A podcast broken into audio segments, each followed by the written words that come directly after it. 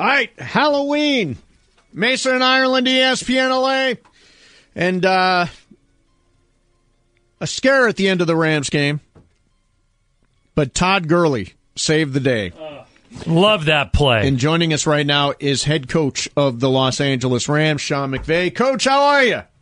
I'm doing good. How you guys doing? we're doing great. we're doing great, coach. And let's start there. We we did a segment, a whole segment on how great that Gurley play was. That he completely uh, ended the game. In essence, I mean, it would have been unlikely had he gone in to score that the Packers would have come back. But extra points aren't automatic anymore. Um, it would have been an eight point lead had you guys missed it. I thought what he did was great. So here's the question: Did you tell him to do it, or did he do it on his own? You know, we always talk about the communication and the clarity. The only dialogue that I'm having is, you know, the direct communication that I can have in terms of the headset to, to Jared. But those are things that our players have a mastery on, and their communication amongst one another and their ownership on what we're trying to get done is something that, uh, you know, it's a collaborative process. But but Todd is so smart. I think that's one of the things that separates Todd is the special talent, but also such a smart, aware football player and you know, what a great demonstration of, of one of your captains, you know, demonstrating the unselfish approach and attitude, especially when you look at the t- touchdown production that he's had up to this point and to be able to put the team in front of some of those individual accolades, you know, says what's right about our football team, guys like Todd Gurley and the situational understanding and mastery of what was the most important thing to be able to ensure the win for us, and that's exactly what he did right there. Uh, acquisition of uh, Dante Fowler from uh, Jacksonville yesterday. What are your expectations for him? Yeah, you know, he's a guy that's going to, you know, add a rush presence coming off that edge for us. Uh, a guy that's got great twitch and quickness, ability to work edges, and we feel like he's going to fit in nicely with the, the rush rotation that we already do have here. How quickly he gets up to speed will will be determined as the week progresses. But if if things go according to plan, then I think we should expect to see him ready to roll in New Orleans this weekend. Sean, you and the Rams have spoiled us in that whenever a game starts, we expect you to go right up down the field and, and put points on the board.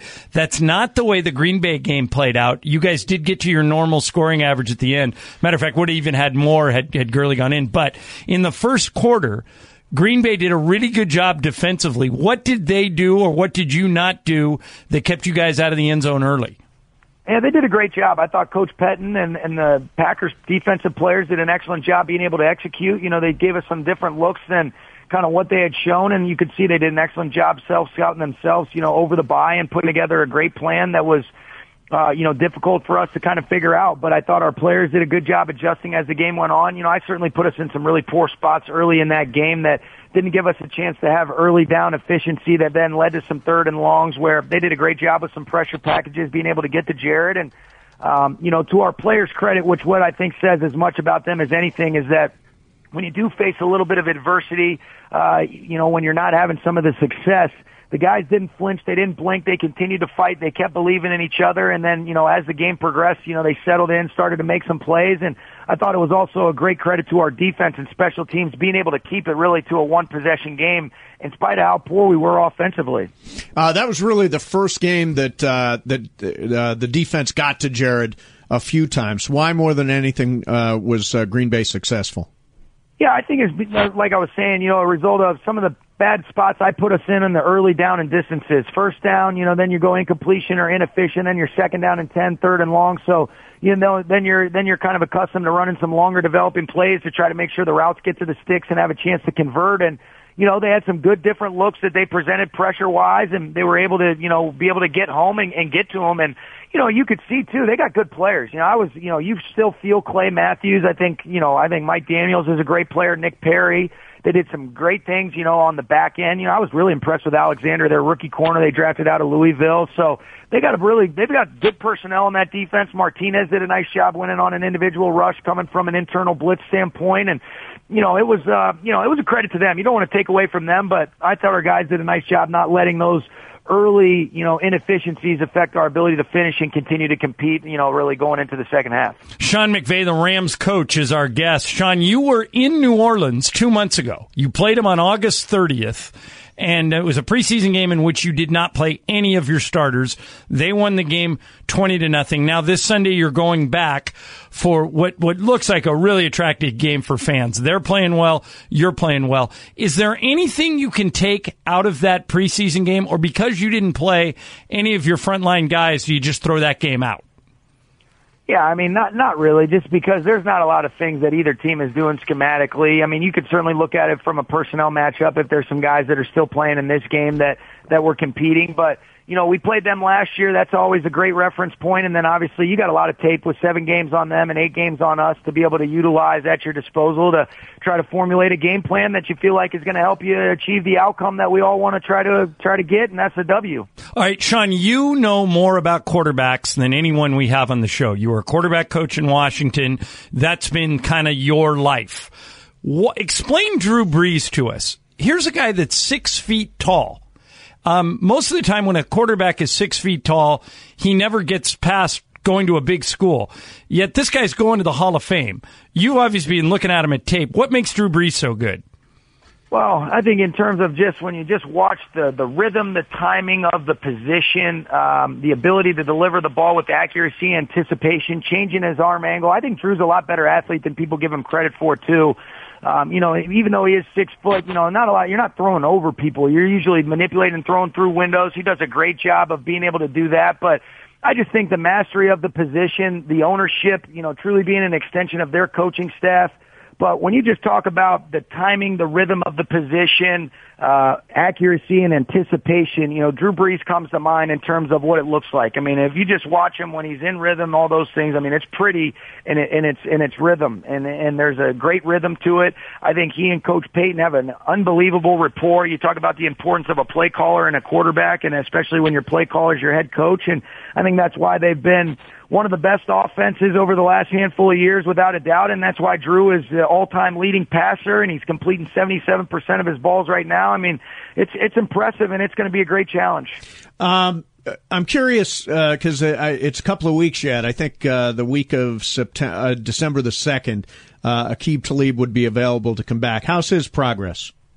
He's making great progress. You know, we're uh, we're looking forward to seeing when that time is based on, you know, the availability just uh, by the nature of when you can activate somebody, just, you know, based on how long you have to keep him on that and then the nature of his recovery, you know, from that ankle surgery. But he is going to be back at some point. When specifically that is, it's, it's hard to say, but, uh, I know he's anticipating that return anxiously, but he's been in the meetings. He certainly still is making his presence felt, but uh, we love Aqib and can't wait to get him back with us.